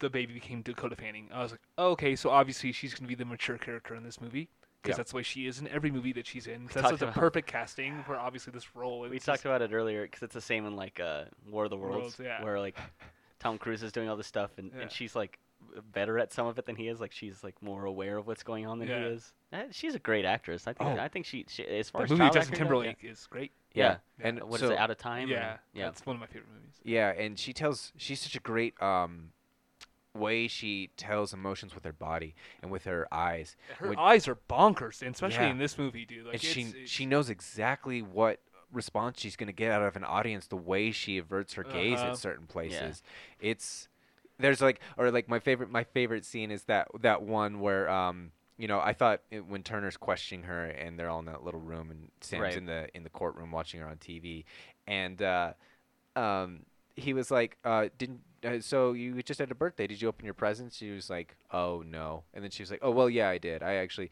i got the i got the white album uh limited the help album limited edition. He's like well you just said that you're um you didn't open your presents and your friend told us uh, because your friend told uh, everyone that uh, you were you said you were adopted why that why would he a say it dick. yeah he is a dick Dude, I hate that. I, I in my notes I, I spelled his name C O N N E R to be different from mine. that's well that's that's actually what he is, Is it yeah? On purpose, I was like, oh, he's not the same kind of Connor as me. Yeah. yeah. so I, s- I spelt his name differently in my notes. So I was like, I was like, I, I refuse to be associated with this young man. yeah but then he asked her it's like so why would he say that and she looks at him with like uh you know kids lie all the time and i wrote down little girl swag like oh man. Yeah, like like like she just absolutely owned him and like Right. and it was like it was so believable that she was acting to lie and it was you could it wasn't like she was trying to be like uh genuine she was being genuine in a lie which was a weird mm, meta kind of yeah, idea no, that's like a good way to put it. yeah,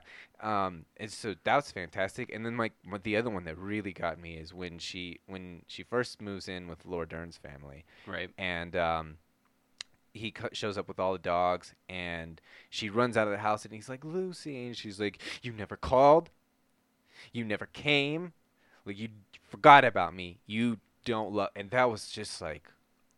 Oh, it it really tugged on the heartstrings. Yeah, I was crying at that Yeah. point. It- Again, again, yeah. This movie is, I think, while we have our problems with it, clearly, it, it did. do- It does have some really good like spots that just like, kind of hit you So, emotionally. yeah, the emotional Yeah. aspects of this are done very well. Yeah. Like, Yeah. They hit me. and and that's what's so so sad is there's so much promise here but and i think i think a big part of like what drove a lot of critics scores it's routinely rated under like five on a 10 scale it's around like three or four for some people and i think that it's because you can see so much promise and so much potential and it's just wasted Yeah. on on poor directing poor scripting poor camera i mean like the other thing is like everything's blue like i don't The know the whole movie. Why is dude, yeah? Why is it like Yeah. that? Besides, Yeah. besides the foster home, which I think is like a red, reddish, like. Yeah, it's vibe, actually. yeah. I, I went back when I watched the second time. It's really only um, the um, hospital. It's the um, social worker area um, when he's interviewed for the um, for with his psychologist, and then the courtroom. And it's to me- it. I think it's meant to reflect this uh, idea of conflict and like cold objectivity. Right. Um, you know, this is you know, it's us versus the world type thing. No one sees me the way it is, but it's, And then I guess yeah, the tone just get a little bit warmer yeah. towards the end of the movie, which the end of the movie is also just like incredibly rushed in my opinion. Like it's just like all of a oh, sudden like boy. oh everything's fixed. oh boy, is Yeah. it, yeah, it, yeah. Yeah, and it's almost like I that that that to I still don't even know what happens. Yeah, well, that's that to me is the moral of this story. It's the that is what your film should have been about. It should have been it should have been talking about like how like a very real like this is how I interact with the world. I fail at things. I screw up and like it's it's all about the other characters after a while. Yeah. and it's not about like living as someone with who's autistic tendencies but it's it's how we create family structures and support structures. Like who the it, the the final scene with everybody at the soccer field shows the foster family. It shows Rita and Willie. Right. it shows the posse. It shows um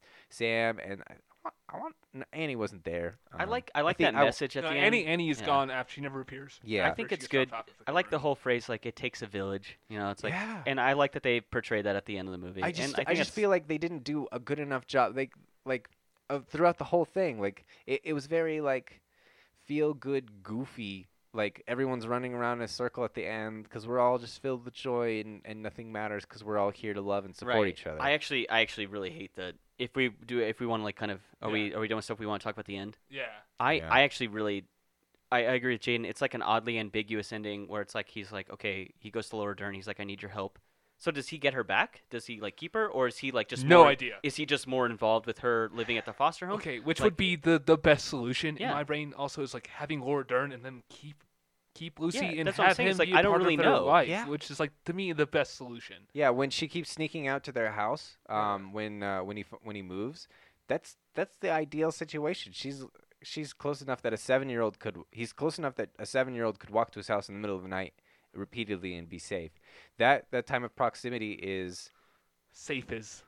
yeah I mean, I'm just saying I it's mean, like safe what as the, the la- as the uh, as the film allowed. because yeah. like as she's climbing down these sketchy ladders and climbing up the same sketchy ladder, like to get to his like second story I just- balcony. yeah, Yeah. I just yeah, I just don't get how it ends. So it just it just goes from Laura, him and Laura Dern talking to like a soccer game. It's Yeah. like so who has custody? D- Is he keeping track of her and she's helping, or is Laura Dern keeping track of her and he's helping? Like it's like uh, it's oddly ambiguous for a, a kind of a story that you want you want closure for. Yeah. because it was absolutely. the, Because the like, whole point of this film is to like you go through all these these court hearings and it, the whole point is to get closure. Like who, Yeah. like how do uh, you, it's how the- does this end? It And like it ends with basically, we gotta we, closure. we gotta wrap this thing up. Like let's let's get Yeah. done with it. And like, well, well, what's the story? And you're like, who gives a shit? Let's just and it's Yeah. like yeah, it, it's like you know what like it doesn't matter we'll we'll just have a, a fun heartfelt thing where he's the he's the referee and he's gonna do funny like uh, uh, dance motions and i feel like sean penn was just like they they were just like do whatever you want and we'll just, just like film it." follows her to the goal too. I'm like, this Dude, referee it's is so bad. awkward. yeah, exactly. I- but I think it calls back to the beginning when we were talking about how he directed um, TV shows. It feels like the ending of a goofy CW show. yeah it does It it, totally yeah. does you're absolutely right it's it's a really weird ending i didn't like it a uh, single bit uh, it, it- yeah, I, I've never seen this movie, but every time he was like doing a goofy thing in that ref's outfit, I thought of that movie Kicking and Screaming. That Oh, uh, you've never Ferrell. seen that? I've never seen that. that Will either. Ferrell's Yeah. in. Yeah. Uh, But that's all, I, all. All that popped in my head was the cover of that film. Like I was like, this is probably what kicking and screaming is. Like, it's so weird. Like it's just a yeah. It's a it is a totally unsatisfying ending to a, a movie that I thought could have at least closed out well because I think everything with like the foster family and kind of how they how are they going to move forward with this relationship and and how involved is Sean Penn's character going to be what's kind of the total conclusion of of Lucy's life and it's closed out in this like really ambiguous way and it's totally unsatisfying that's what I think Yeah. And and yeah, that's how I think too. Is like your your tension didn't get solved. Like your whole what is your movie even trying to say? I, I Yeah. can't I can't get it other than like that's the note I made. That's kind of like the closing thought. Yeah. What is this movie even about? Like what I like I don't even know what it's about. Is it is it to shed light on mental disabilities and how we should interact and treat these people? Uh, is it about is it about like uh, custody? Is it about what what what point is it appropriate to remove a child from a home because it's it's hindering them, or at what point do you keep a child in the home because it would hinder them to be removed? Is it about uh, I mean, I- I just don't even I don't understand what the message is in this movie at all. Mm-hmm. It's to make money. That's why I have the But problem with yeah. them Yeah. with the exploitation because it doesn't have an ending. It doesn't seem like a real story. Yeah, It just seems like you guys made money off of this, and that's the whole point. my Yeah. my big issue is just like it because it, tackles like a really I think a, a, a an issue that should be talked about. Like at Yeah. what and a beautiful story we- could be there. Yeah, Yeah. yeah, absolutely. this this movie should have been played like purely drama, and I think it should have been more. Mhm. Um, I think what makes this movie would would have made this movie better is like make it like a courtroom drama surrounding this specific case of a father with a mental disability, and at what point is it appropriate or inappropriate to remove the daughter from that uh, from that situation. Yeah. And I think if you if you make it really dramatic, I think then then this movie is really good. My problem is like it's it's the score, it's kind of the way they set up scenes, it's the way they play things for laughs. That it's like all the drama is kind of taken out of this movie because just the way people act around each other, it's like it doesn't seem real. I think if you make this like a just all about like kind of the court case, it's it's a really important issue, and I think it should be talked about. But it's like this movie totally like misses the mark on that for me. Like that, I, I think that's what would make this thing better, which is why I'm so disappointed in it because it is it's a it's a it's a really cool important issue that is just told poorly. Yeah, it's like a slow pitch softball, like is pitched to them, and then they just come just short of a home run. Yeah, it's like the way it feels. it- yeah. yeah. It's just it's such a good idea, which is why when this was recommended, I like saw the synopsis for it. And I I kind of was aware of what this movie was about, Yeah. and I thought it was going to be like hardcore drama, and it's not. It's like so goofy. The movie is so Yeah. goofy. hmm And to its detriment, I think. That's Ex- what's- absolutely. That's, what's weird. Absolutely. Yeah. No, I agree. So I, I, I think we're we, we we wrapping up on this one. Yeah, I, I guess we go go ahead and give ratings here. Um, Dude, I'm I'm gonna give this. Uh, yeah. So what? What did you? Yeah, Ringo Stars. So, yeah, Ringo so, Starr. so I just did members of the Beatles was my thing, like so like basically one through four kind of Yeah. anomaly, and I gave it I gave it one Ringo Star, which is worth about one and a half Beatles, so Okay. or like one Beatle, sorry, not one and a half. yeah. I, This is probably like, like maybe there's enough there that I, I feel like this could have been really good. It just executed badly. So I'm not gonna knock the movie for like its premise, because it is good. Yeah. and a lot of the performances are good. Like I said, like Sean Penn, I'm I'm, I'm like really sold that he is. I know he's a big time actor, Yeah. but uh, he really sold me on the character he was playing. So I, I'm going to give it points for that.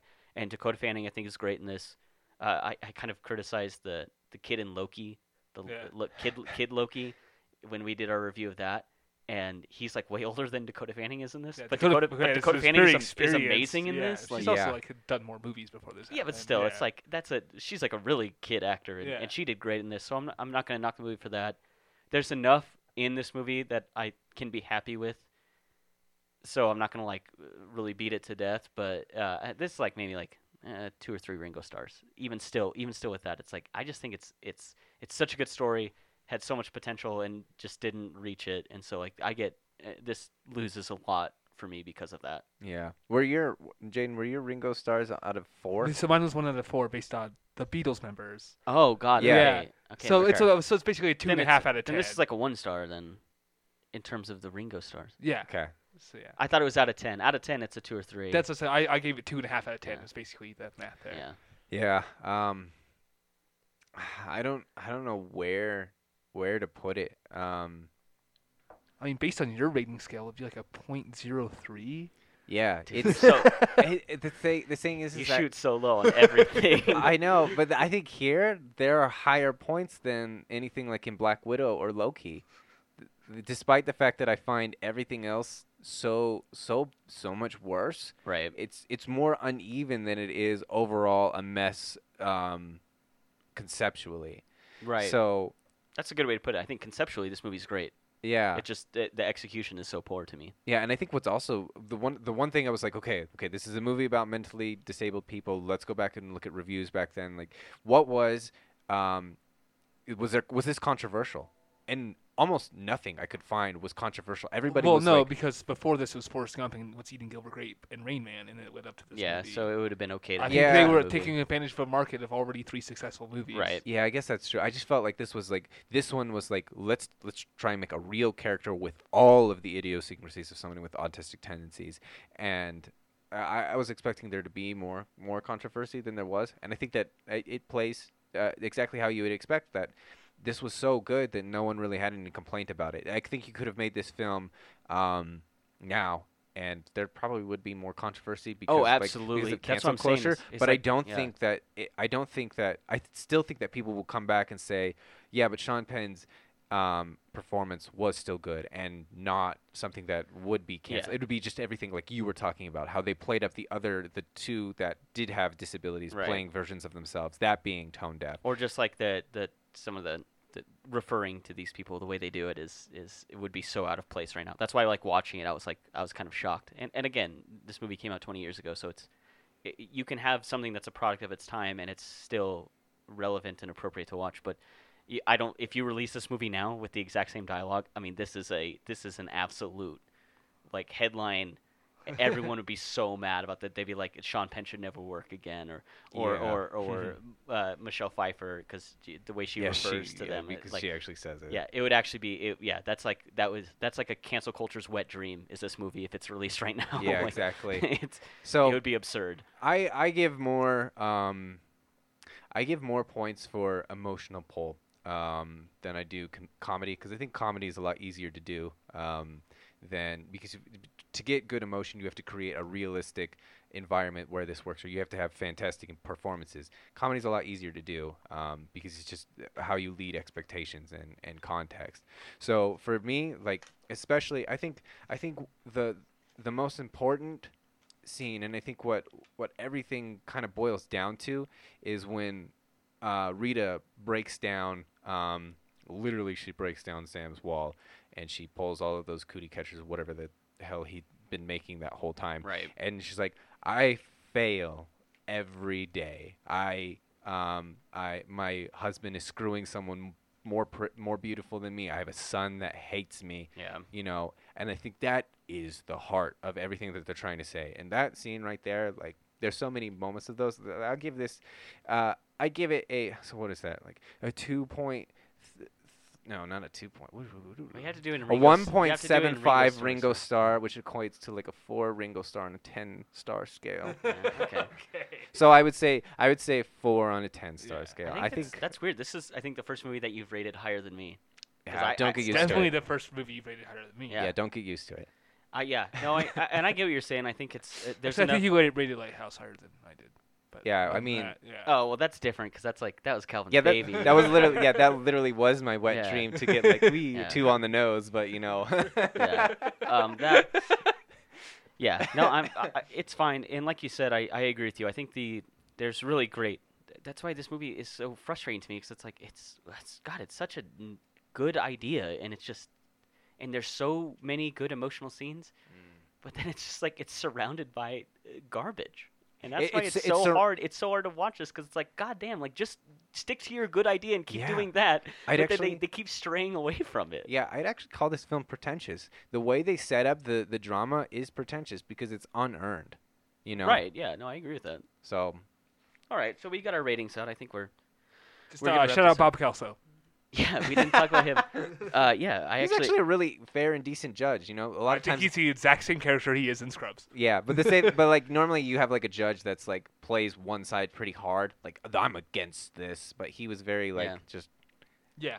that's. Ken Ken. Jenkins. We we actually we thought he was dead. I had to look it up because I think that was just me, and everyone wanted to know because they had no idea because they don't keep tabs on him he's still, anymore. he's still mucking about. Uh, uh, yeah, no, you know, he, you're right. Uh, That's a good that's a good point. He seemed like a fair judge who was like actually listening. It, it wasn't like a uh, get him out of my courtroom or or you know, it wasn't all this like Yeah, it wasn't unnecessary. it wasn't courtroom weird courtroom drama. drama. Yeah, it was yep. all just coming from. He seemed Rita like a being real dumb. judge, Yeah, judge almost. yeah. So a lot of Yeah. judges portrayed in movies are not. They Yeah. seem very biased. It was it was cool watching this because it was so it was just so neat to see all these people who I, I know from other things and but t- t- Yeah. just seeing them so young I was like oh it's this person Uh, oh it's this the same. one Yeah. oh it's this one Like yeah, Data and uh, Yeah. that one. was- I didn't realize that one. It and, then- is. and Yeah, I can see that. And Never once you watched said Star that, Trek. I would Once you said that though, I saw his face and I was like, oh my god, yeah, you're absolutely right. That is so it's him Data with a little bit more color. yeah exactly yeah.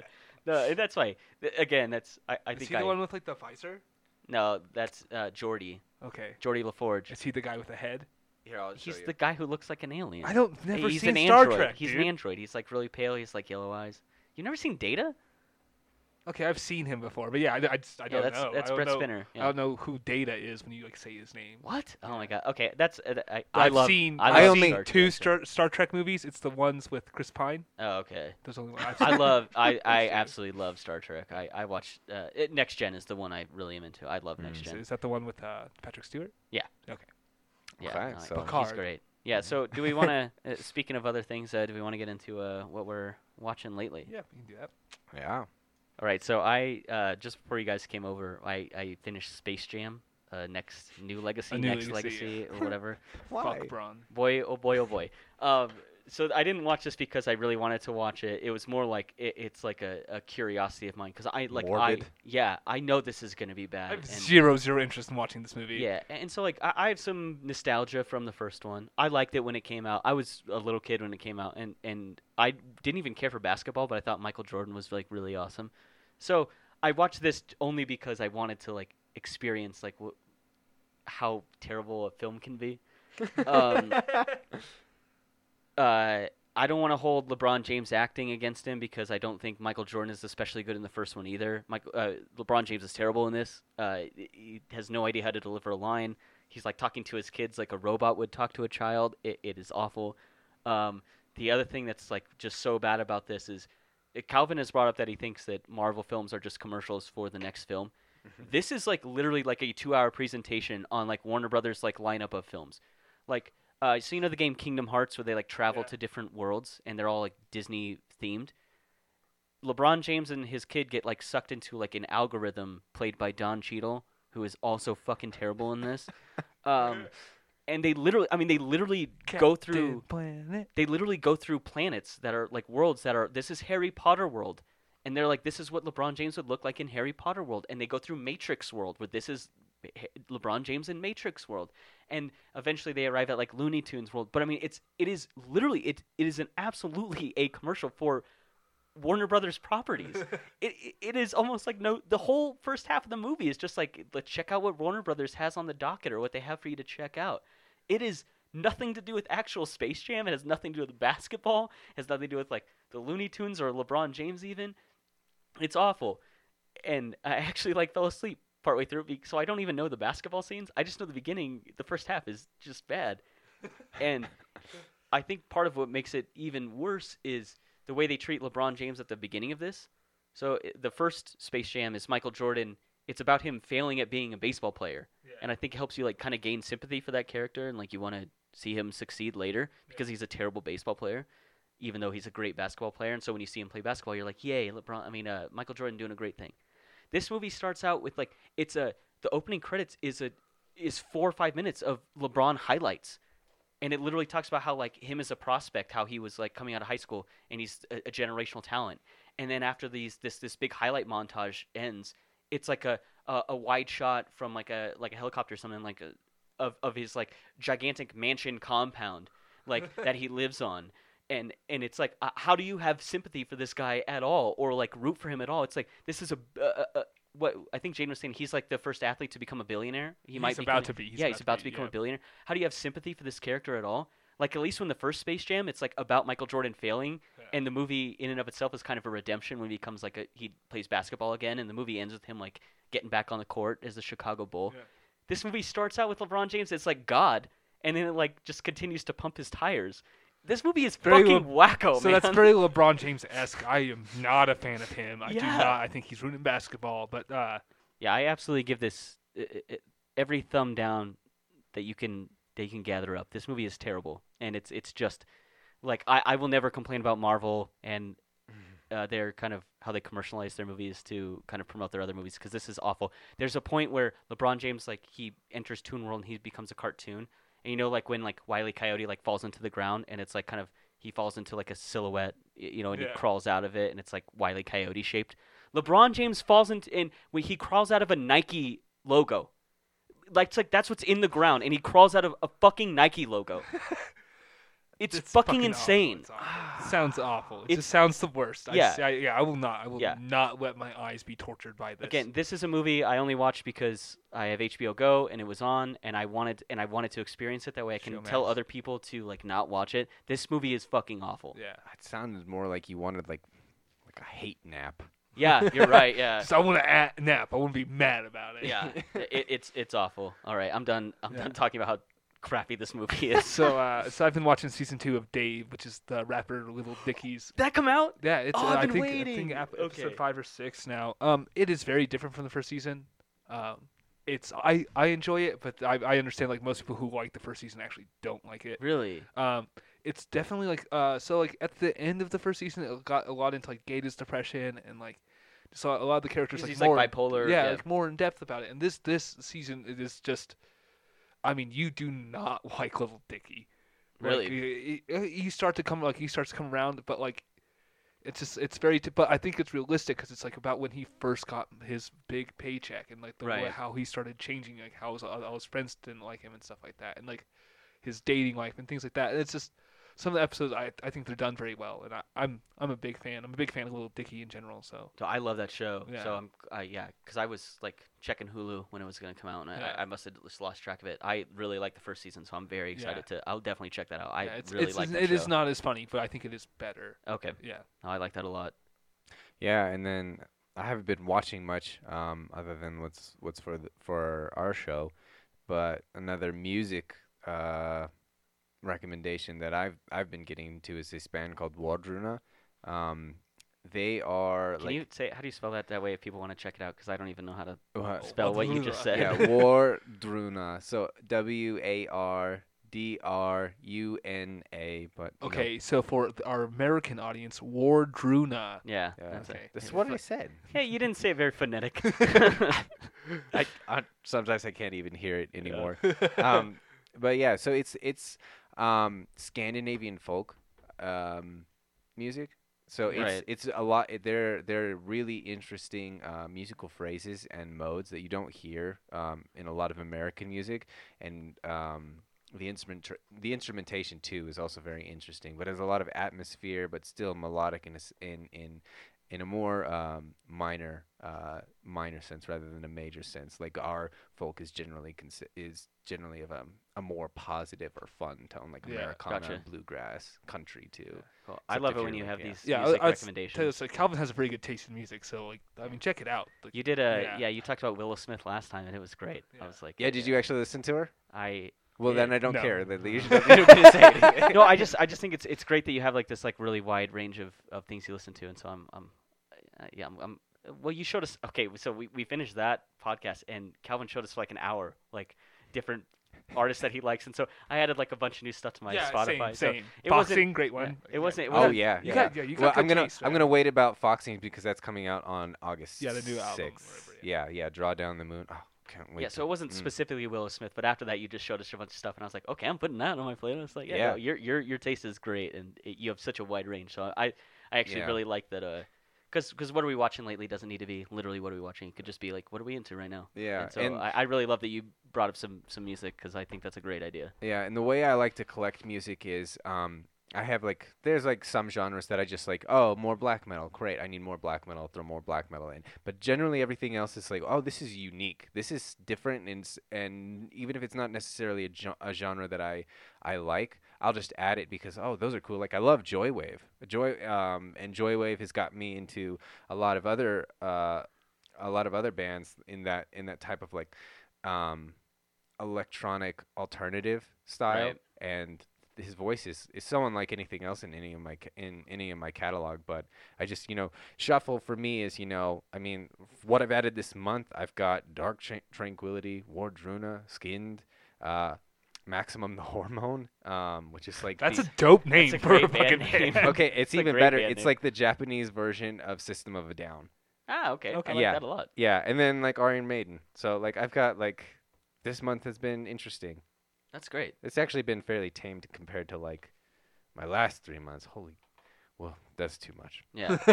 All right. All right. Well, with that, I think we're wrapping up. Uh, I'm uh, I'm your host Connor, and I have my co-host Jaden and former guest Calvin. And thanks for having me back. Yeah, and thank you for listening to Now This Is Podcasting.